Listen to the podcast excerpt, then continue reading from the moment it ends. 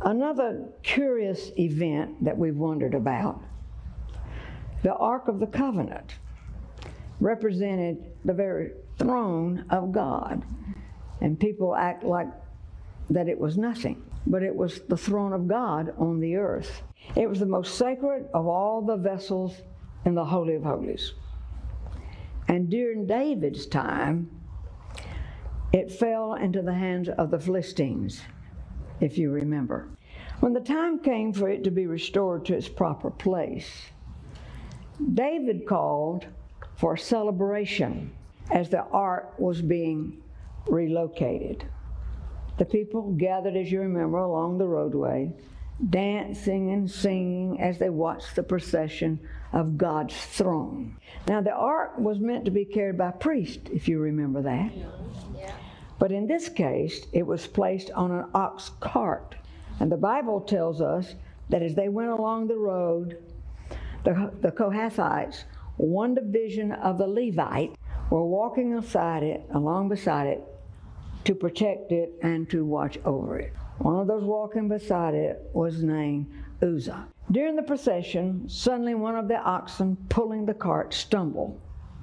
If you remember, and the cart seemed as if it was going to tilt a bit, a fall.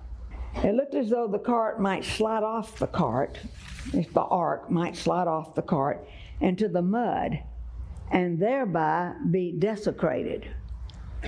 I suggest you really listen to this one.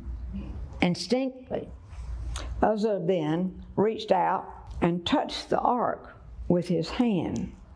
Actually, the Bible says that he took hold of the ark. So he took hold of the throne of God. And what happened? Did a voice out of heaven shout, Thank you, Uzzah? no. As soon as Uzzah touched the ark, he died. Now, liberal theologians have come up with all kinds of interpretations of this event.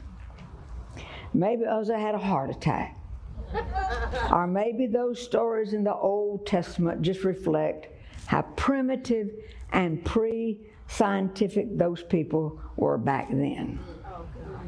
Liberal theologians considered it unthinkable that God Himself could actually have anything to do with the death of Uzzah because they don't see the whole story. That's our problem. We must look at the history of that division of the Levites in order to understand this.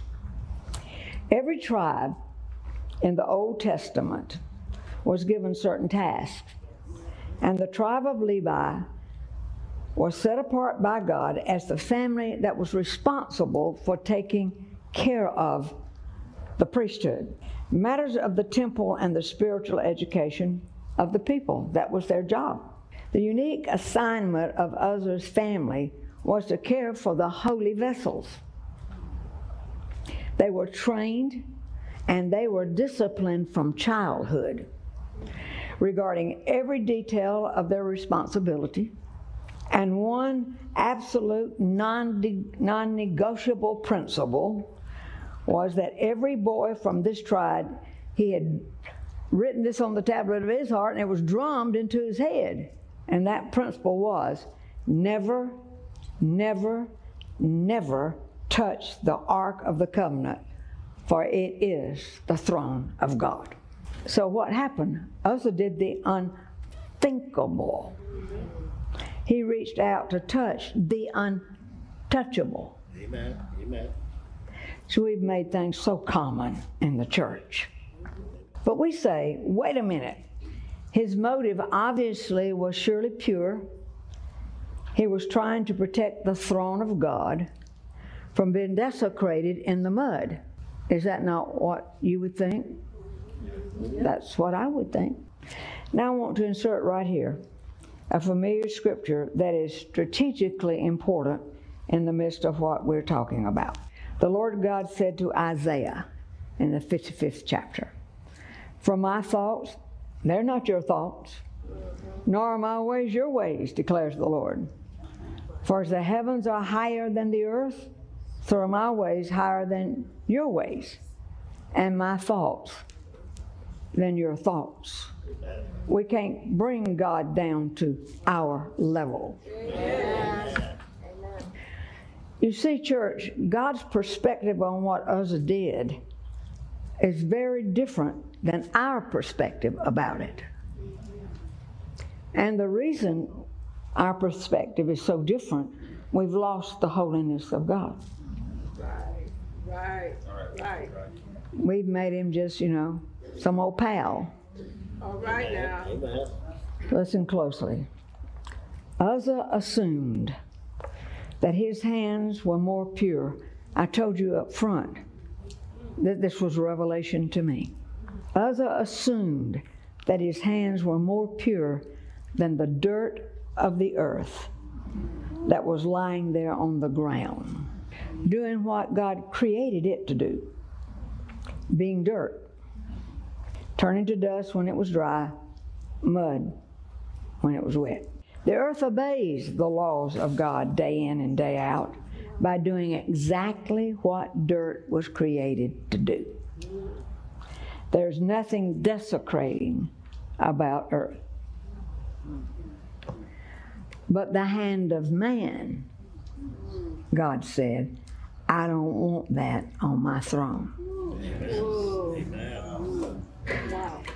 I don't want man thinking they can improve on what I have said. Right. Okay. Wow. Wow. It was the disobedience to what he'd been taught, to what he knew, that brought judgment on Uzzah. Now, I'm sure I don't hear much shouting and carrying on. Matter of fact, I see a lot of heads down. Hallelujah. I know some of you wished you'd stayed home this morning. But we are moving into an arena, and we talk about expecting the return of the Lord. Amen.